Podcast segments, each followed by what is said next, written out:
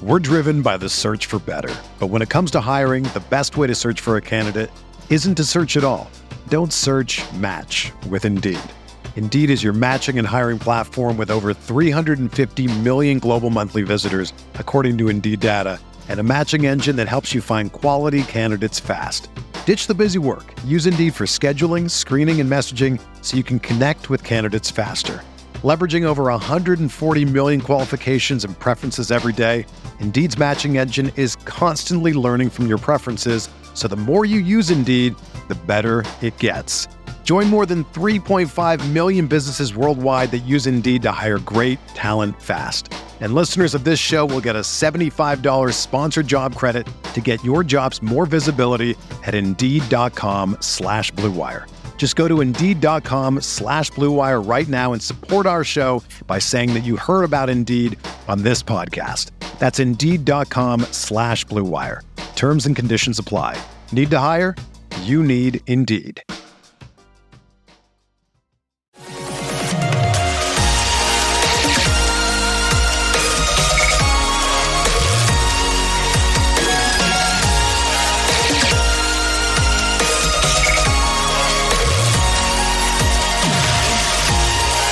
Away we go, episode 540 of the Al Galdi podcast. It is Friday, March 31st, 2023, the final day of March, which we have been told comes in like a lion and goes out like a lamb. Well, the weather in the Washington, D.C. area on Thursday certainly reflected that. A somewhat cool, but otherwise nice day for opening day for the 2023 Major League Baseball regular season.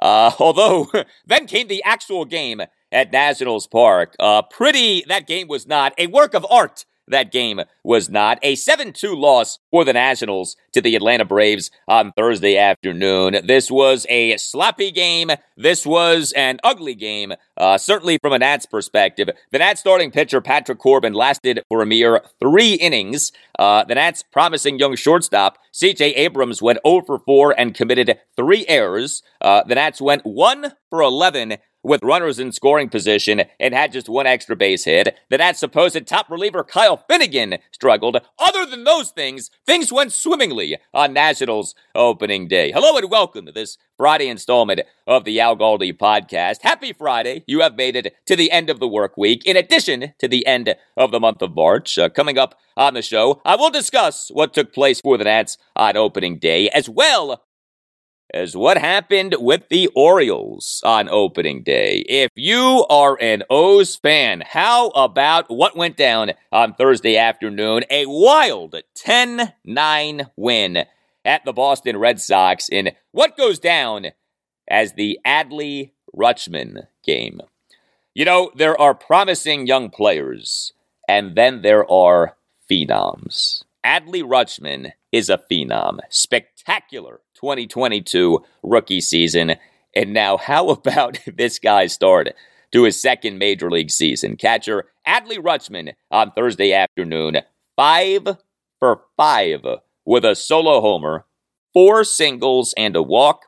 He became the first player in major league history to go five for five or better with at least four RBI on an opening day. Yeah, the guy made major league history in the first game of his second major league season. Not bad. So I'm talking Nats and Does coming up. But before all of that, a special guest to chat about the Commanders. Darren Haynes, sports director for WUSA 9. He did some tremendous work covering the NFL's annual league meeting, which we had in Phoenix, Arizona Sunday through Wednesday. Uh, Darren spoke with a lot of people Commanders head coach Ron Rivera, Commanders team president Jason Wright, Commanders general manager Martin Mayhew, Dallas Cowboys owner, president, and general manager Jerry Jones, Indianapolis Colts owner and CEO Jim Irsay, New England Patriots chairman and CEO Bob Kraft, NFL Commissioner Roger Goodell, and many others. Uh, Darren spoke with a lot of big machers out in the desert, and some of Darren's interactions with people went viral, including this interaction with Miami Dolphins head coach and former Redskins offensive assistant Mike McDaniel on Monday morning. So, Mike McDaniel was an offensive assistant for the Skins 2011 through 2013. He was their receivers coach for the 2013 season. Here he was on Monday morning on the Commanders being sold. From my experience, just because of my, you know, three years there, um, it, it I, I, didn't necessarily see that coming. Um, but in general, people have different reasons to do whatever. Um, uh, I'm not going to pretend to know everything that's going on there. I'm just more looking at the fact that, wow, the organization's worth that much. And, you know, I couldn't get free coffee?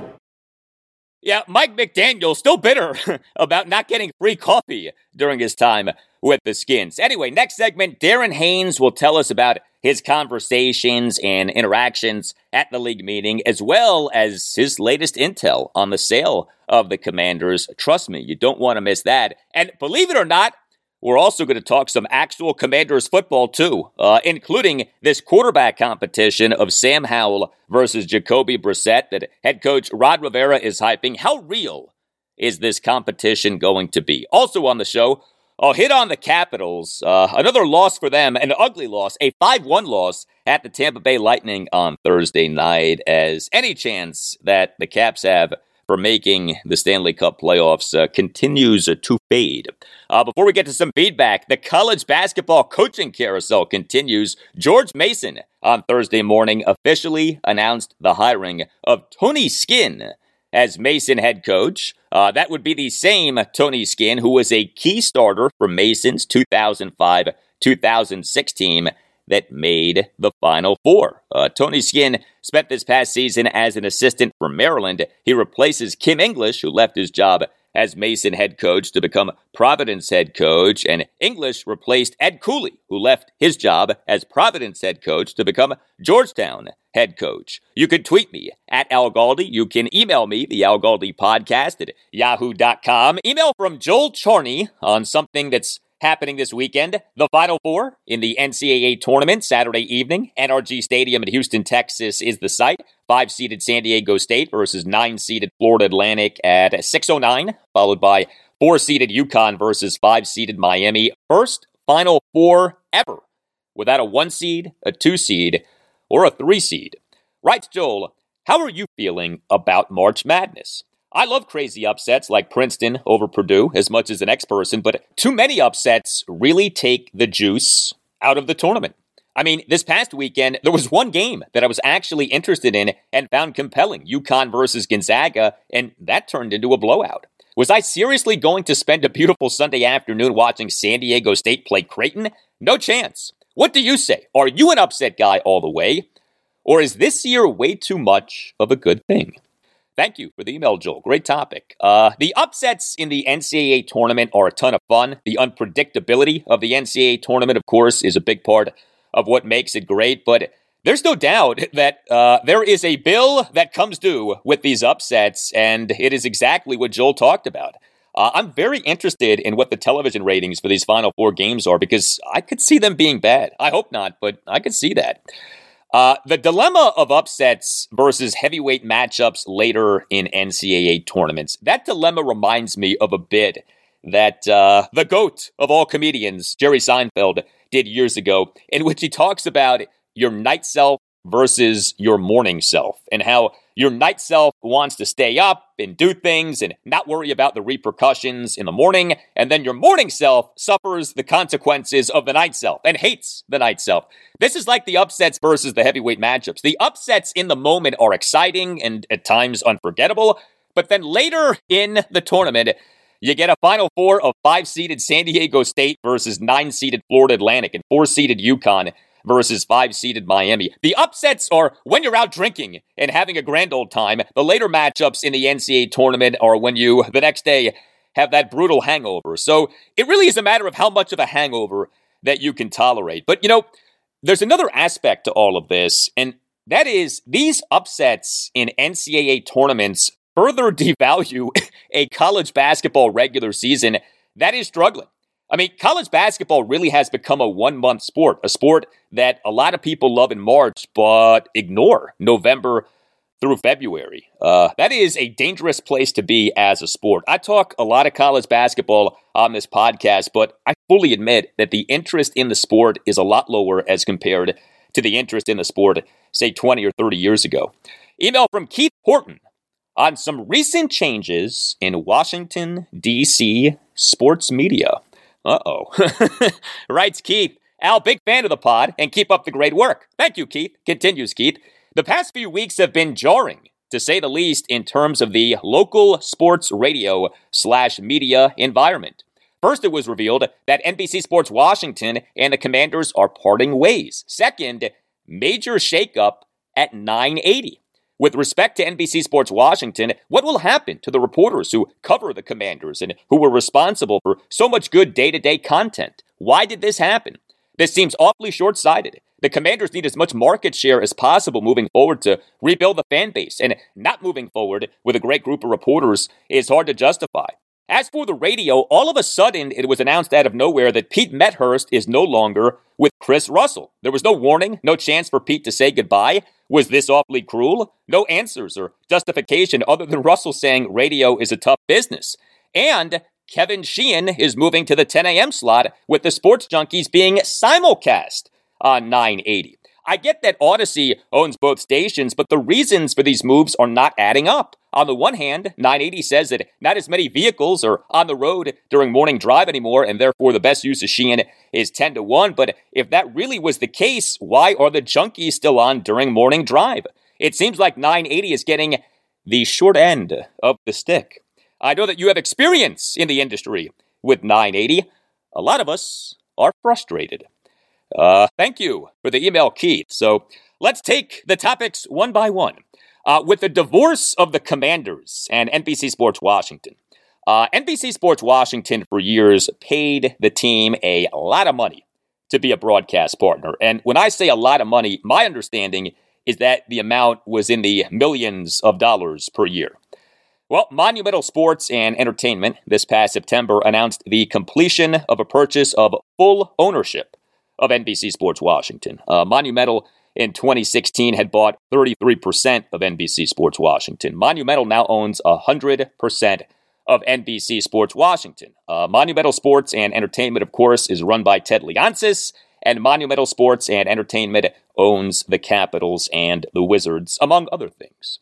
Uh, Monumental has very little interest in paying millions of dollars per year to a team in the Commanders that Monumental does not own in order to have a lot of uh, Commanders programming when Monumental, at least in its mind, is better served by having more Capitals and Wizards programming and not promoting another pro sports team in town. So that's what the divorce of the Commanders and NBC Sports Washington is about. But I am totally with Keith. I mean, the NBC Sports Washington guys who cover the Commanders, JP Finlay, Pete Hailey, Mitch Tischler, all really good guys, all guys who are really good at what they do. I've had all three guys on this podcast multiple times. Uh, I do think that NBC Sports Washington getting away from Commanders programming is going to hurt the station's ratings because, you know, as much as interest in the football team has fallen over the last 15 years, there still is more interest in that team than there is in the Capitals or the Wizards, especially the Wizards. You know, the Caps are, for the most part, a well run team with a very passionate fan base that's limited only by the sport of hockey, only having so many fans in this country. The Wizards are another story. There is a lot of anger at and disinterest in the Wizards right now. Uh, they, to me, are the area team that should be most worried about a dwindling fan base, uh, not the Commanders. As for my former employer, the team 980, uh, well, its owner, Audacy, which is uh, the station's third different owner since 2018, has no interest in making 980 great again. The reason that Audacy keeps 980 around is so that another company doesn't try to start a big time sports talk radio station in the Washington, D.C. area. There now are multiple other sports talk radio stations in the area beyond 980 and 1067 The Fan, but those other stations are run with tight budgets and without any real designs of challenging 1067. So Audacy keeps 980 around just to keep it around and maybe turn a small profit, but there is zero desire to make 980 great again. Trust me on this, okay? What 980 would need to be great again is a total overhaul, a complete rebuild.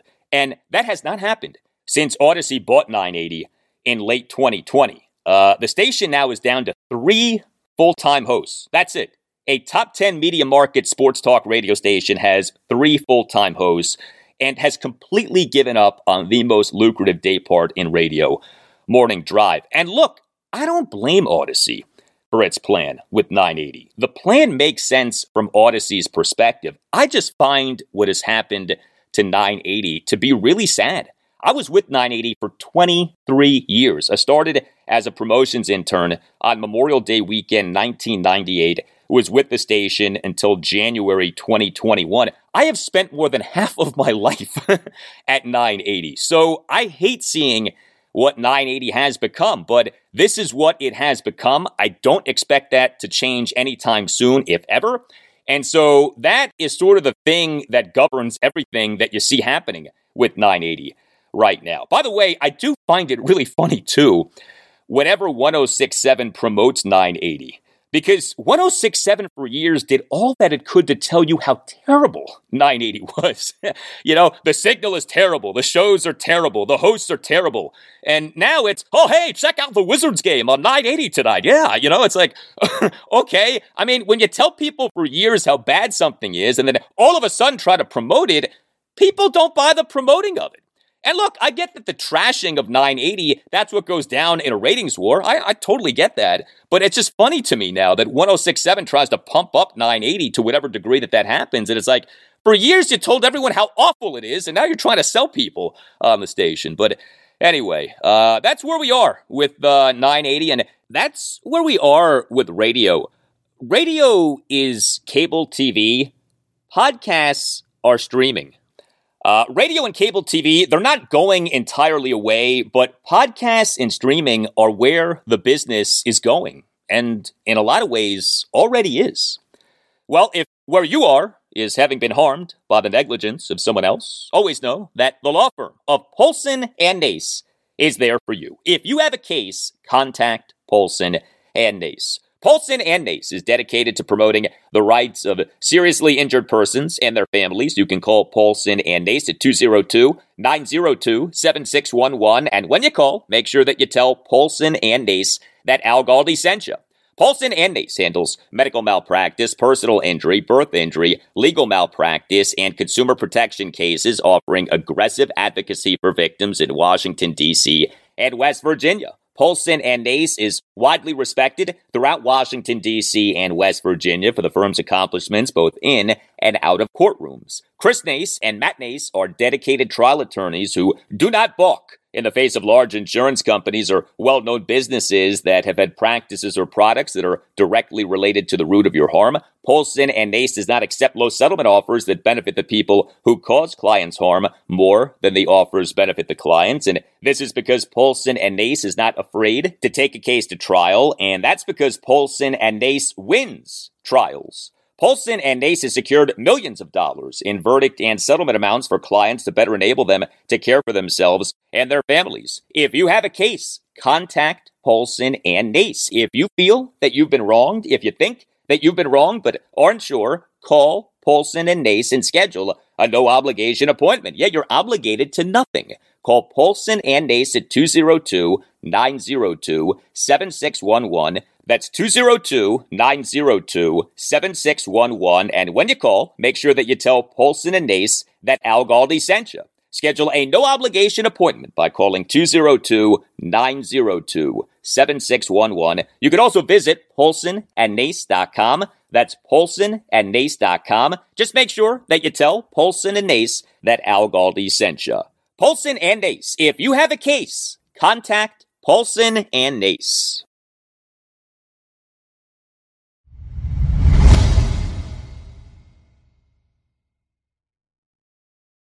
Well, as the saga that is the sale of the Commanders continues, I'm pleased to welcome to the Al Galdi podcast for the first time Darren Haynes, sports director for WUSA 9. Darren this week was at the NFL's annual league meeting, which took place at the Biltmore in Phoenix, Arizona, Sunday through Wednesday. And he spoke to a lot of people. And so we're going to talk about both the sale of the Commanders uh, and about some actual football stuff with the Commanders. Imagine that. Uh, Darren used to work for ESPN. You can follow Darren on Twitter at Darren M. Haynes. Darren, very nice to talk to you. How are you?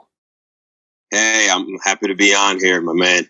Um, yeah, a lot of a lot of exciting, a lot of drama. Um, also, uh, you know, it's normal Washington Commanders. Uh, it's a normal Washington Commanders day. Just the ups and downs of what that franchise goes through. No doubt. Well, you yourself were uh, at the center of some of the drama with your activity this week. Uh, let's start with the sale of the Commanders. In your conversations and interactions with people at the league meeting, did you learn anything or come to think anything different about the sale, or is what you knew and thought about the sale before the meeting more or less what you know and think about the sale now? Uh, yeah, I think it was a little bit of like I knew the sale was going to happen, or the sale is going to happen. Um, it was just a matter of timing where it didn't fit perfectly with the the NFL owners meetings in in, in Phoenix, Arizona. Um, a lot of the Washington fans hoped it would, um, but obviously, you know, if anybody who sells a house or a car, you you know, it, you know, the sale may not go exactly when you want it to go, um, and, and it takes time. But I learned what I've learned a lot was was that you know at first the owners, especially like during the the NFL owners meetings in New York in October, uh, you know, you have a guy like uh, Colts owner Jim Irsay who was very outspoken about Dan Snyder uh, in regards to removing him from ownership. Um, um, and then they kind of seem to scale it back a little bit in, in, Dallas, and they were talking about waiting for the Mary Jo White report to come out. Uh, that's the investigation of Dan Snyder uh, and and like uh, allegations of financial improprieties. there's there's some sexual harassment allegations in there as well. Just all part of that that commander's toxic culture it seems that something obviously changed for Dan Snyder to, to sell the team. And a lot of the owners are now sort of waiting for either that report to come out um, or the sale to happen. And so there, so everything was pretty normal knowing that this sale is going to go through. And a lot of the sources that I talked to are really close sources to Dan Snyder that the sale is, is going to happen and he's selling 100% of it. Well, that's obviously significant. So you have it on good authority that Dan Snyder is selling the entirety of his ownership of the team. We should put to rest any concerns that uh, he ultimately won't sell majority ownership. As of Sunday, this past Sunday, unless some things have have changed, uh, one hundred percent. All right. That's what we want to hear.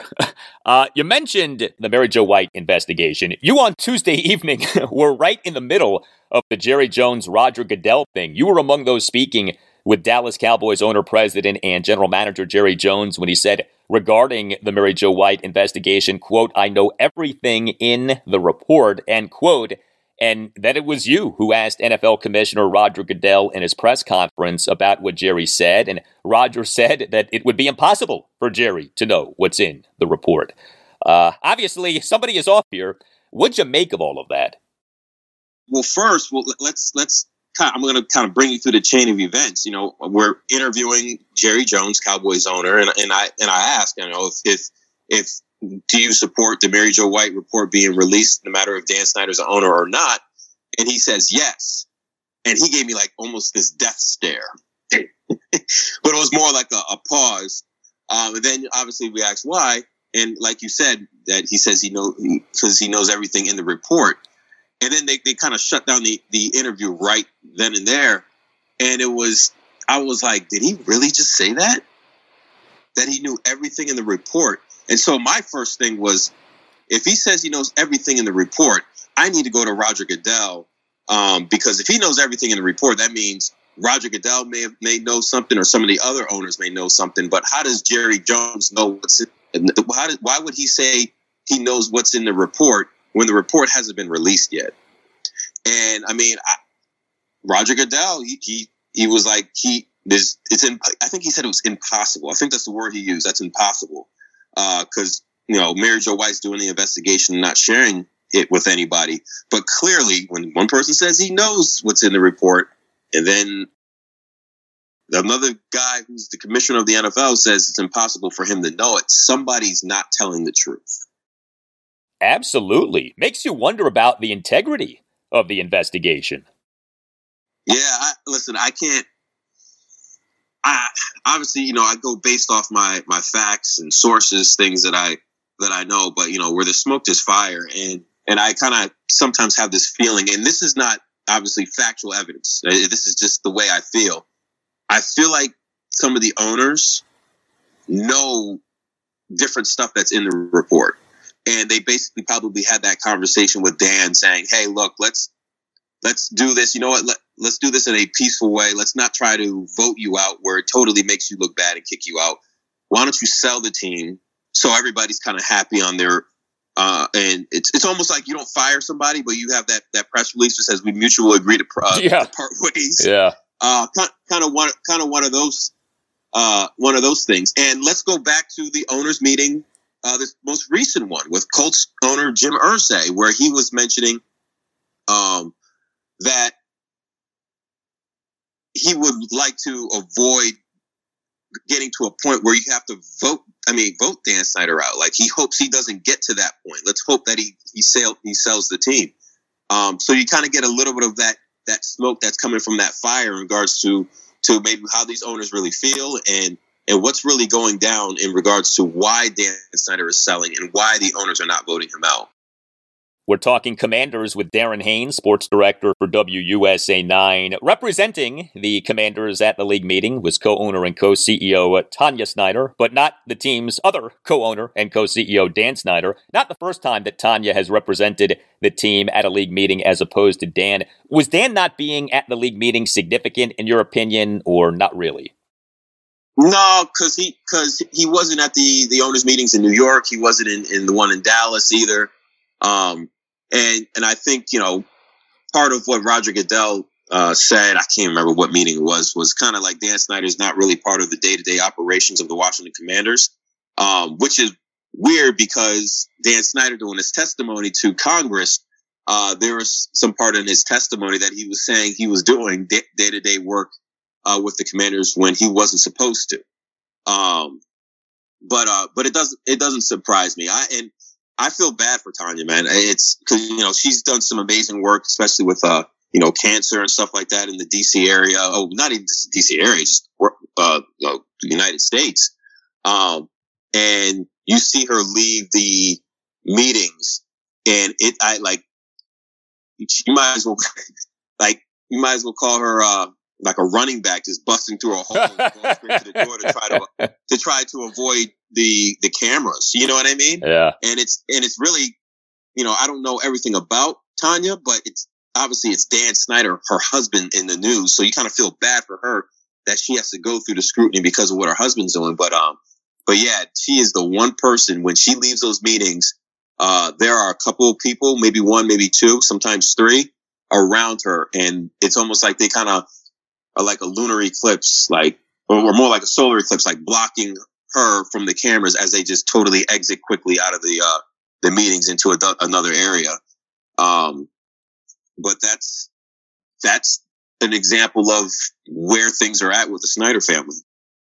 That's funny, but you know, the video that was on social media of Tanya Snyder at the league meeting aligns with exactly what you said. Uh, did you at the league meeting talk to team president Jason Wright? Yeah, yeah, I did. I, I, I had to sit down one on one with Jason. Okay, what jumped out at you from your discussion with him? Uh, well, we we mostly spoke about stadium stuff. We didn't necessarily get into new ownership. I kind of had my own information already about that. Um, that I didn't really need any more information from him. And the only thing I did get from him in regards to ownership wise was that, um, you know, how was the transition of ownership affecting the, him trying to build a new stadium? and he says things are still moving, but the the interesting thing that they have to go through is they want to go in a certain direction in regards to how they want to build their stadium, what it looks like, where it's going to be. But at the same time, you have this new owner who could come in, and how do you how do you balance maybe what the new owner wants compared to maybe what Dan and uh, Tanya wanted. Mm-hmm. Um, it could be a totally different direction. This, you know, I'm making this up. Josh Harris, Harris can come in and say, "Nope, I don't want it in Maryland anymore. The RFK site, I hate it because I'm allergic to the pollen out. I'm making this up. Let's put it in Virginia." Yeah. When maybe Dan Snyder was like, "Let's get this at the RFK site." So, so that's one of the things that he was mentioning was re- really trying to balance the wants and needs from one owner, and then trying to balance the wants and needs of who the new owner could be. Jason Wright very much believes that Dan Snyder is selling the entirety of his ownership of the team. Is that accurate? Yes, yes. Wonderful. Love hearing that. Uh, in terms of the contenders to buy the Commanders, uh, the thinking for weeks, of course, has been that the group being led by Philadelphia 76ers managing partner and New Jersey Devils managing partner Josh Harris is the favorite to buy the Commanders. Is that how you're viewing this?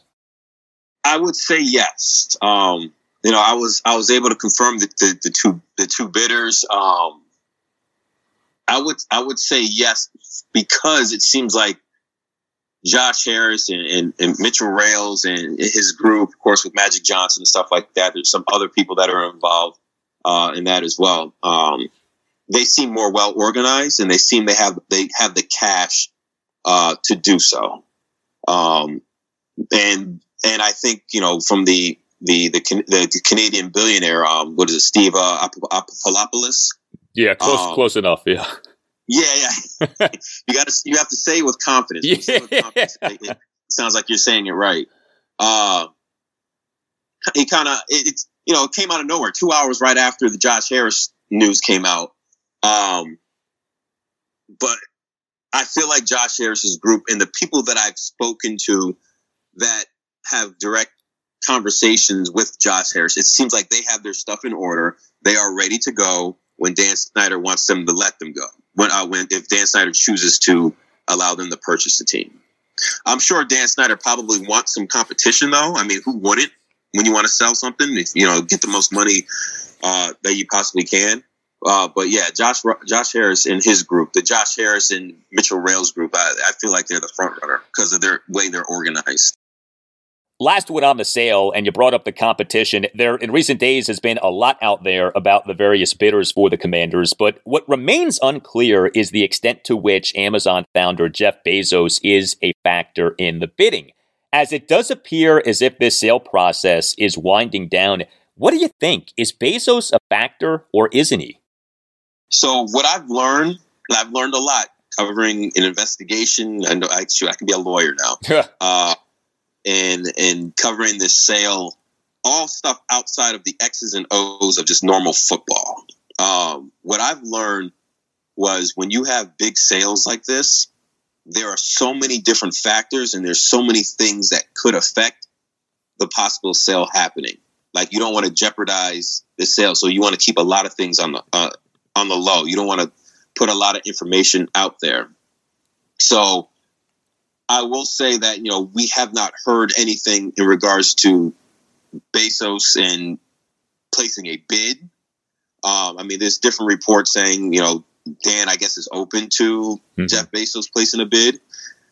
It wouldn't surprise me if these convers if if that did if that did happen. Meaning, like, I'm sure there's probably more talks and conversations than we know right now. They're just keeping it on the low because this is a very delicate process. Um, so I wouldn't count Jeff Jeff Bezos out just yet, even though we haven't heard him place a bid yet, because obviously he has the cash to do so, and he can do it at twelve o'clock today.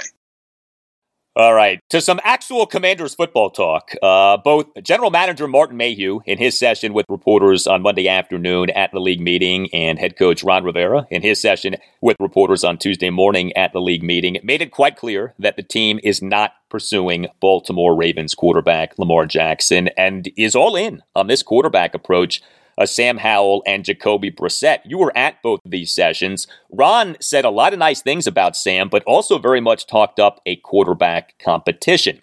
How real do you think the competition will be? Do you think that this will be a legitimate, true, good faith quarterback competition? Or will this be more along the lines of the Dwayne Haskins Kyle Allen competition in 2020 and the Ryan Fitzpatrick Taylor Heinicke competition in 2021. Neither competition, of course, was a legitimate quarterback competition.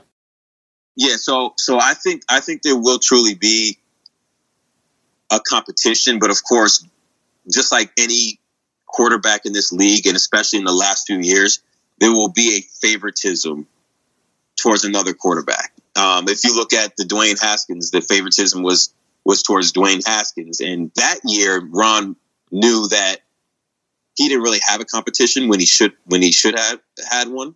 Uh, but when Ryan Fitzpatrick came in, it was his keys, man. It like there was no matter how bad he did. I mean, obviously, if he really sucked, it would have been a little bit different. But um, but it was there's a lot of politics in this, and this is something that I even spoke to Taylor Heinicke about, and you know, he was just like, you know, it, it is it is what it is. It's politics. You can say there's a competition, but the guy you bring in, you pay a lot of money to. He's going to be the guy unless he does something totally crazy on why he shouldn't be. This one's a little bit different because you're bringing in a new guy like Jacoby Brissett. Uh, he still has to learn the offense. He's only here for a certain period of time, and and Sam Howell, who, man, I like these Ron Rivera, Mark Mayhew. You might as well call Sam Howell like a superstar because they are in love with him. Um, and you wonder, like, when did you fall in love with him? Because we needed a quarterback when Carson Wentz was struggling and went down, even though we know what Taylor Heinicke can bring to the table. Um, so I think there will be a legitimate competition, more of a competition than any other year Ron Rivera has been here. Um, but there'll still be that politics side, that that that favoritism in the quarterback that can that can give them the longer that has more life, you should say. Sam Howell on his rookie deal, his future is longer in Washington than Jacoby Brissett. Something else that stood out from Ron Rivera's and Martin Mayhew's sessions with you guys at the league meeting was this continued public expression of uncertainty regarding whether the team is going to exercise the fifth year option in the rookie contract of edge defender Chase Young. Uh, now, Ron denied that the team being so public about the uncertainty is an attempt to motivate Chase, but this whole thing to me is odd. The team being so open about its uncertainty, which personally I'm not buying. I have a hard time believing that the team, two and a half months into its offseason, doesn't know if it wants to exercise that option. What do you think is going on here? Uh, I really don't have a feeling in regards to why they're being open with it because they've been so inconsistent. Some stuff they just don't share, then some stuff they do share, which is really weird. But what I do know is let's just be realistic, man. Chase Young had a hell of a year, and and we really and, and obviously this is not his fault. I mean, he obviously struggled a little bit the second year, then he got hurt, and then we really didn't see him play that much last year. I think anybody, it's a it's a no brainer where you don't know really what you're going to get out of Chase Young in a full season, and you don't want to invest in something with big time money when you know that the Chase Young that we we we wanted and loved to see was just in 2020 and we won't ever get that version back again. So I think you know the, the Commanders, Ron Rivera, Mark Mayhew, at a place where they would like to have Chase Young back, but they just don't know if Chase Young is back. Um, you get what I mean? Yeah. Um, and then if it comes down to like, let's let's look into like even trading him, right? It's the same.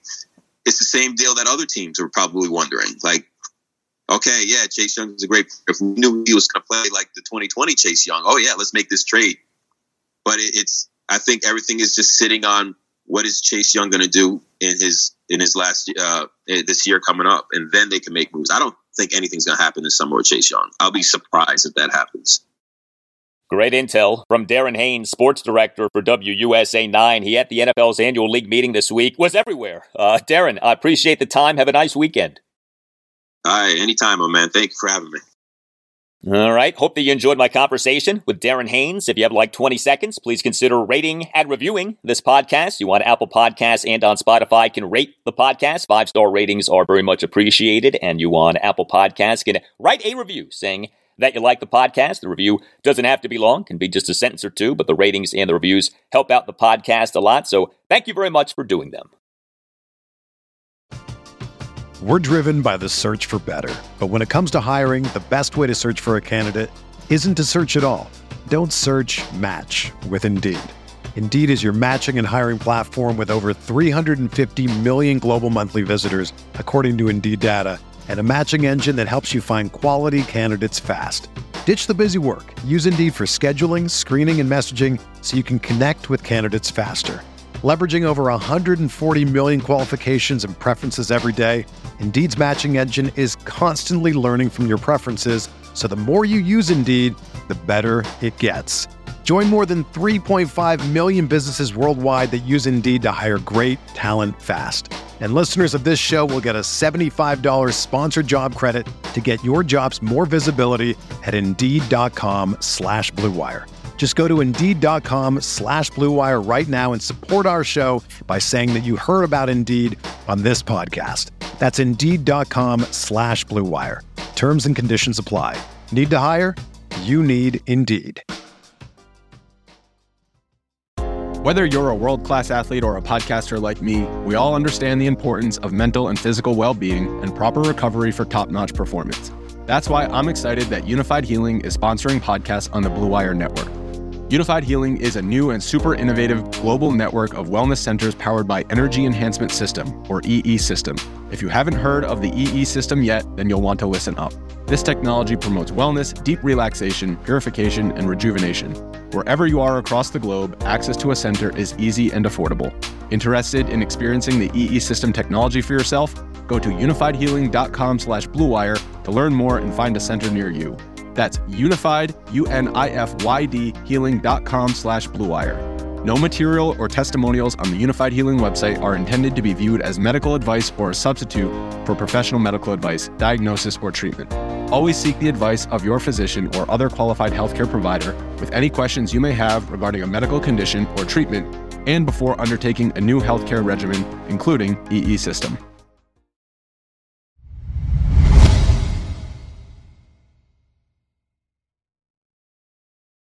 Well, the Nationals at least had a nice crowd on opening day. Uh, announced attendance at Nationals Park of 35,756. Uh, not bad considering the expectations for the Nats in this 2023 season. And Thursday was a pretty good day weather-wise in the Washington, D.C. area. So we did have that, but we also had an ugly Nats loss to begin their 2023 regular season. The kind of loss that seems to be the kind of loss that uh, we'll be seeing a lot of uh, from the Nats this season. A 7 2 loss to the Atlanta Braves at Nationals Park on Thursday afternoon in game one of a three game series. Uh, Patrick Corbin, the man who quantifiably has been the worst starting pitcher in the majors over the last two seasons, uh, he was the Nats' opening day starter, and he lasted for a grand total of three innings. Uh, Corbin allowed four runs, two earned in three innings. He gave up seven hits, a double, and six singles. He issued three walks and a wild pitch. He recorded three strikeouts. He, over his three innings, threw a whopping 85 pitches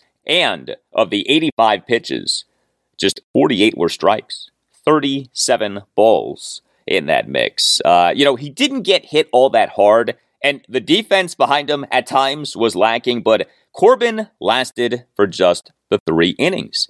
And he, over those mere three innings, needed to throw 85 pitches, just 48 of which were strikes. Uh, you know, the time of the game ended up being three hours, eight minutes, despite the pitch clock. Even the pitch clock was no match for Patrick Corbin. Uh, here was Nats manager Davey Martinez during his postgame press conference on Thursday afternoon on Patrick Corbin, and then you'll hear multiple follow up exchanges. He's, he's got to pound the strike zone. You know, we talked about that. He did a good job of that in spring. Um, he fell behind. You know, he fell behind. He had a lot of pitches in three innings. So, um, but you know, he's three two, three two. You know, unfortunate breaks with some of the hits they, they got you know early, but um, it's still no. He's got to attack the strike zone. He did have a strong end to the spring. So, what was the difference today? Do you think? Yeah, he just fell behind he just fell behind. So you know, when, when he's ahead, it, it's a much different. He's a much different guy. So um, we got to get him ahead and, and, get him to finish. You know, we talk a lot about you know three or four pitches or less. Um, that's who he is. We talk about sliders. Sliders just like it was like finishing a little bit low. Is there a reason why? Just just overthrowing. I mean, he threw some he threw some good ones as well, but you know, for the most part, the ones that were low was just um, just try to overthrow it.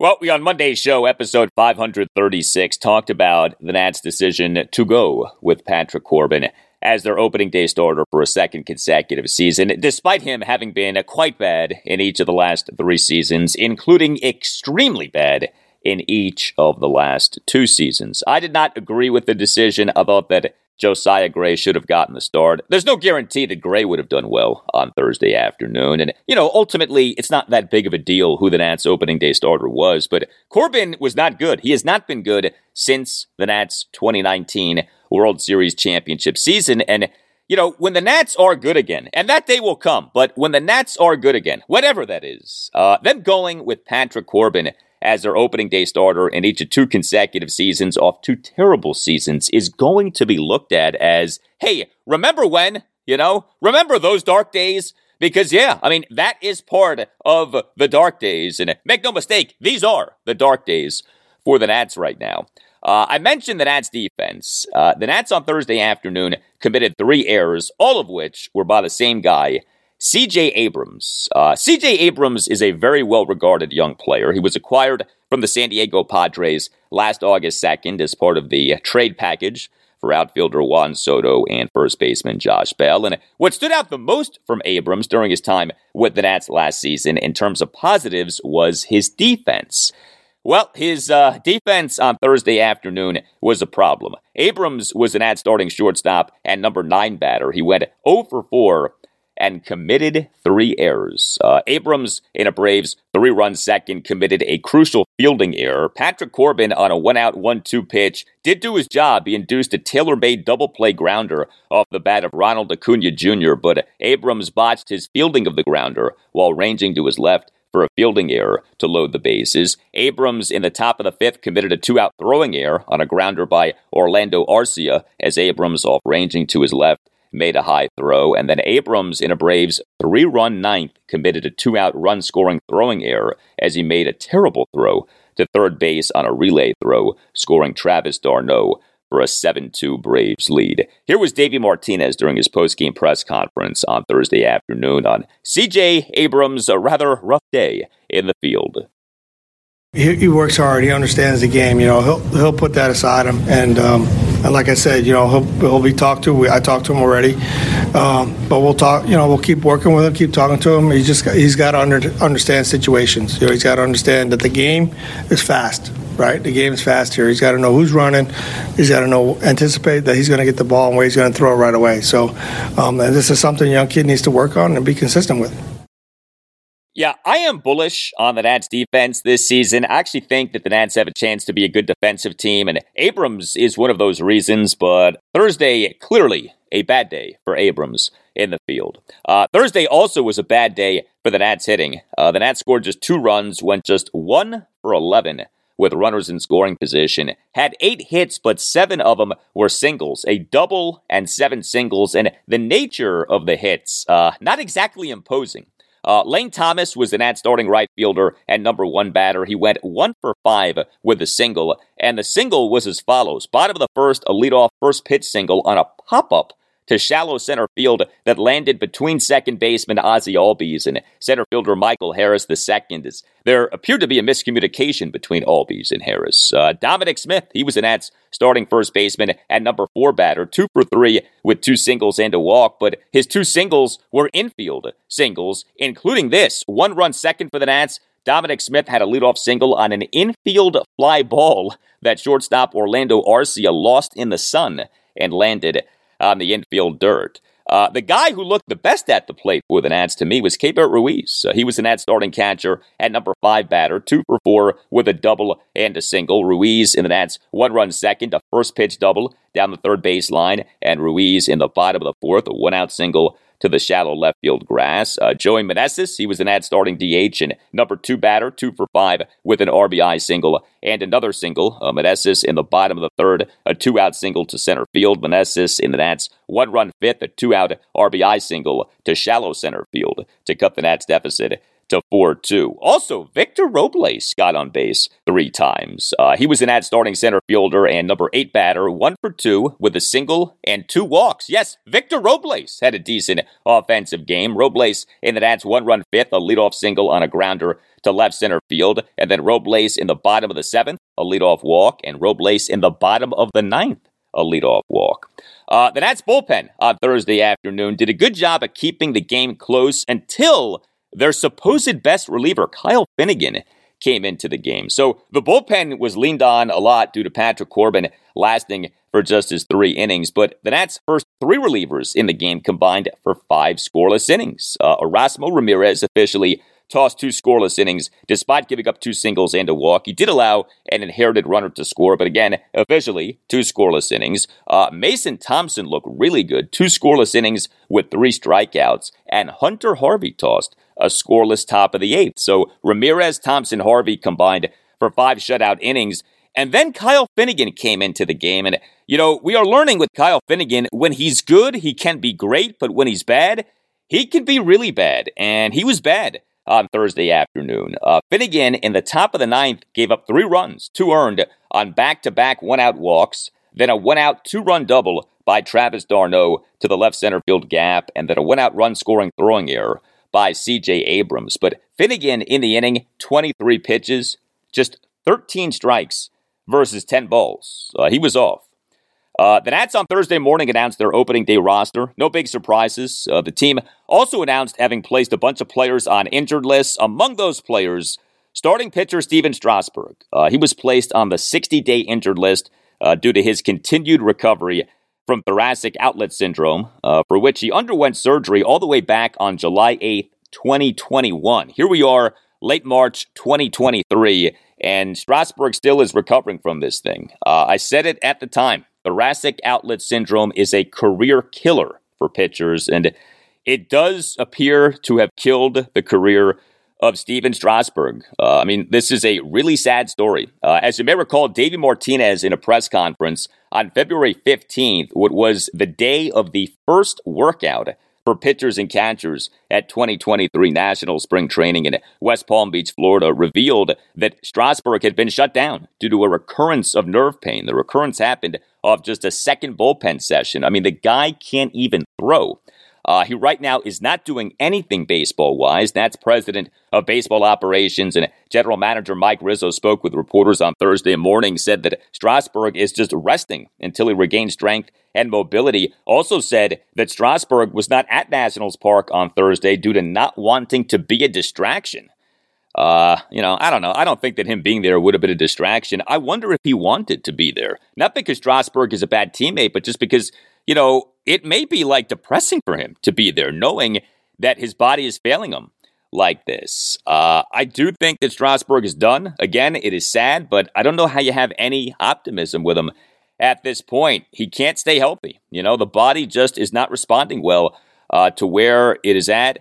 Uh, this season would be Strasburg's age 34 season and just the fourth season of the contract. Uh, that 70 year, $245 million contract to which he was re signed in December 2019. Yeah, we are only three years into that seven year, $245 million contract. So I would think that this season is it. Uh, either Strasburg makes real progress or he retires, and he and the Nats reach uh, some sort of buyout with the contract. Uh, I, I, just don't know how you can keep doing this. You know, season after season, him trying and failing to stay healthy. The Nats paying him all of this money not to pitch. I mean, this just is not working. Strasburg, since signing that contract, has made a total of eight regular season starts. I mean, think about that eight regular season starts over the last three seasons. Uh, also being placed on injured list by the Nats on Thursday morning. Uh, starter Cade Cavalli on the 60 day injured list due to Tommy John surgery that he underwent earlier this month. Reliever Tanner Rainey on the 60 day injured list due to Tommy John surgery that he underwent last August 3rd. Reliever Victor Arano on the 60 day injured list due to a right shoulder strain. Third baseman Carter Kieboom on the 10 day injured list due to a right shoulder impingement, and catcher Israel Pineda on the 10 day injured list due to a right finger fracture. Next up for the Nats is the traditional off day of the home opener. So, game two against the Braves Saturday afternoon at 4:05. Josiah Gray will be the Nats starting pitcher, and game three against the Braves Sunday afternoon at 1:35. Mackenzie Gore will be the Nats starting pitcher.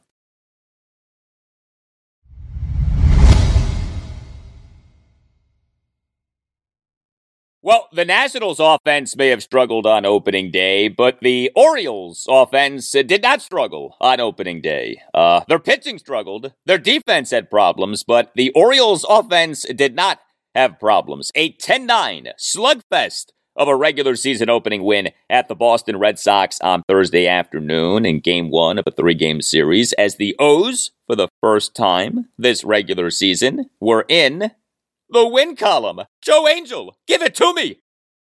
And the Orioles again in the win column. Yes, Joe, the win column. Hello, Joe. Happy 2023 season. Uh, the O's on Thursday afternoon, 10 runs, 15 hits, 9 walks, 5 for 14 with runners in scoring position, 5 for 5 on stolen bases. A tremendous offensive display, and no Oriole was greater than Adley Rutschman. Adley Rutschman on Thursday afternoon had maybe the single greatest opening day performance in Orioles history. Heck, this may have been the best opening day performance in baseball history. And no, I am not exaggerating in saying that. Rutschman, as the Orioles starting catcher and number two batter, went five for five with a solo homer, four singles, and a walk. So he got on base in all six of his plate appearances.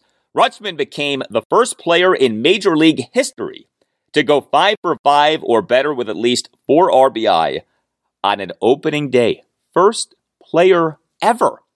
Uh, Rutschman in an Orioles one run first smashed a one out solo homer to right field of Red Sox starter Corey Kluber, who the O's, by the way, tattooed to the tune of five runs in three and a third innings. Rutschman, at 25 years and 52 days old, became the youngest Oriole to homer on an opening day since Adam Jones in April 2010. What a job by Adley Rutschman on Thursday afternoon. This was O's manager Brandon Hyde during his post-game session with reporters on Thursday evening on Rutschman. Swung the bat great, outstanding. Um, gave us an early boost homer there, uh, you know, right away in the first inning. Uh, you know, not just him. Uh, I thought we were showing that we had really good at bats the entire game, and really happy with our offense today.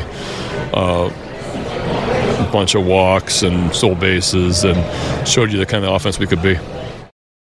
No doubt. The O's took Adley Rutschman with the number one pick in the 2019 MLB draft out of Oregon State. Uh, the O's last May 21st selected the contract of Adley Rutschman from AAA Norfolk. So he last season did not make his major league regular season debut until late May. And yet, he, for the 2022 regular season, was number one on the O's in wins above replacement per baseball reference at 5.2. The guy is a phenom. He is very much living up to the hype. You could actually argue he is exceeding the hype.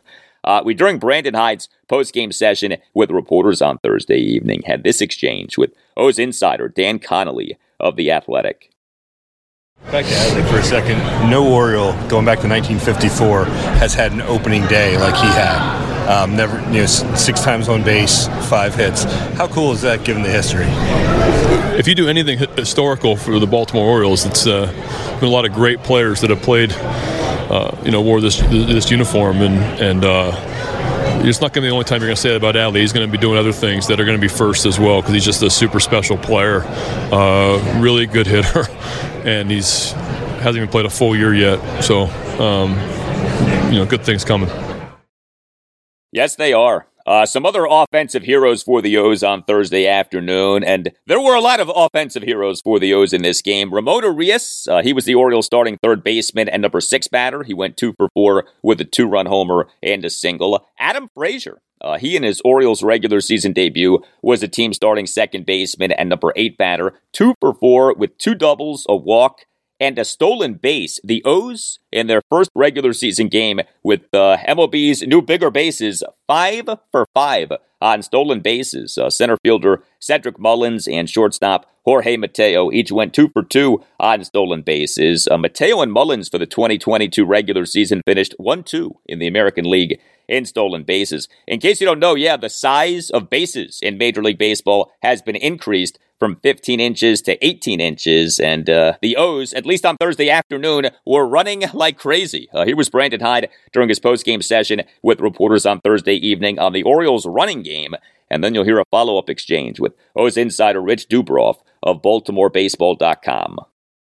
Well, when we have an opportunity to run, we're going to run. Um, we have we have some guys that can run, and so uh, we got two of the better guys in baseball for me, um, and, and, Cedric and, and, Georgie. Um, you know, Gunnar's going to steal bases. So Adam Frazier, smart base runner, get a huge jump on one. Uh, but we like to be aggressive, and we're going to be aggressive with the lead for sure. Did you deliberate? Did you deliberately hold them back in spring in, in spring training? Uh, you know, just to unleash them now. Yep. I didn't do it to unleash them now, but I didn't. okay, now we go. Like no. I know. Well, I did. Uh, I don't need Mateo to work on stolen base jumps in first few weeks of spring training. To be honest with you. Um, and Cedric either. And Cedric was going to the WBC, so uh, I want him. I wanted these guys to break healthy. The last week, we, they just didn't have opportunities really. The last like seven to ten days. Um, but yeah, I mean, the main focus was to have Mateo and Mullins be healthy for opening day. Well, it's a good thing that the Orioles' offense on Thursday afternoon was as good as the offense was because their run prevention uh, was not so good. Now, the weather conditions were not great. 38 degrees was your temperature at Fenway Park. Uh, Kyle Gibson was the Orioles' opening day starter. He, in his regular season Orioles debut, uh, allowed four runs in five innings. He gave up six hits, a triple, a double, and four singles. He issued a walk and a hit by pitch, recorded three strikeouts, did throw a good bit of strikes, uh, 79 pitches, 53 strikes versus 26 balls. Uh, the Orioles bullpen had problems. The O's allowed five runs over the eighth and ninth innings. Uh, Bryan Baker and Felix Bautista combined to allow five runs, four earned, in one and two thirds innings. Also, the O's committed two errors, but the O's did win, and their franchise catcher was the number one reason. Next up for the O's, off day on Friday, and then the rest of the series. Uh, game two at the Red Sox Saturday afternoon at 4:10. Dean Kremer will be the Orioles starting pitcher, and game three at the Red Sox Sunday afternoon at 1:35. Cole Irvin will be the Orioles starting pitcher.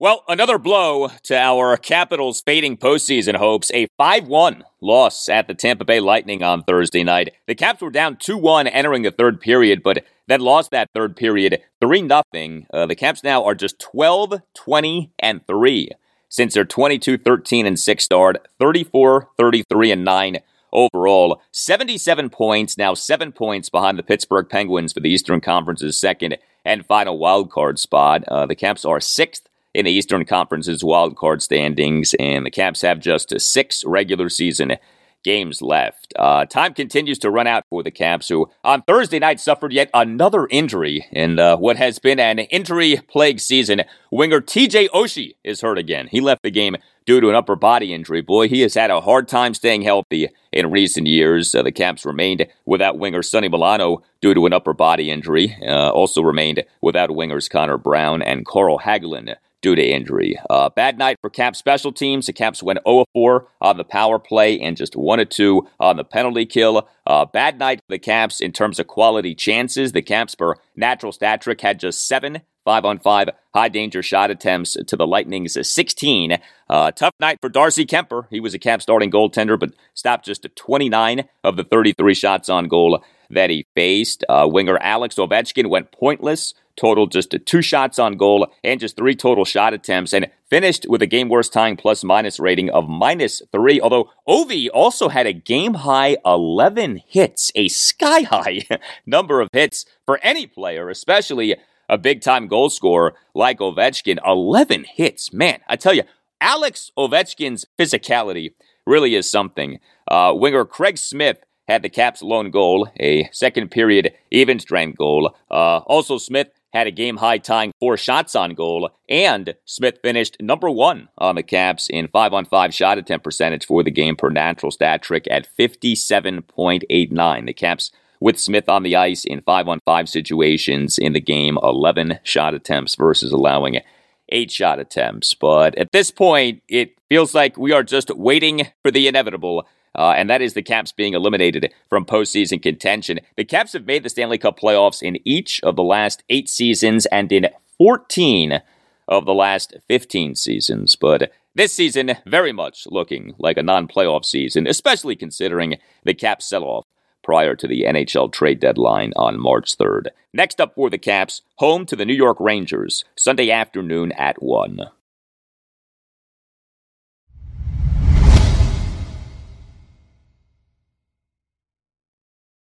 And that will do it for you and me for now. Keep the feedback coming. You can tweet me at Al Galdi. You can email me, the Al Galdi podcast at yahoo.com. Monday show, episode 541. We'll have a lot for you on the Commanders and on the rest of our Washington, D.C. area sports weekend. The Capitals have one game this weekend, home to the New York Rangers, Sunday afternoon at 1. The Wizards have two games this weekend, home to the Orlando Magic, Friday night at 7, and at the New York Knicks, Sunday evening at 6. The Nationals have two more games in the team's regular season opening series against the Atlanta Braves at Nationals Park, and the Orioles have two more games in the team's regular season opening series at the Boston Red Sox. Have a great weekend, and I'll talk to you on Monday.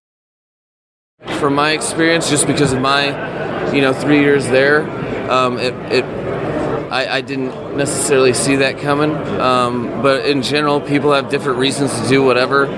Um, uh, I'm not going to pretend to know everything that's going on there. I'm just more looking at the fact that, wow, the organization's worth that much. And, you know, I couldn't get free coffee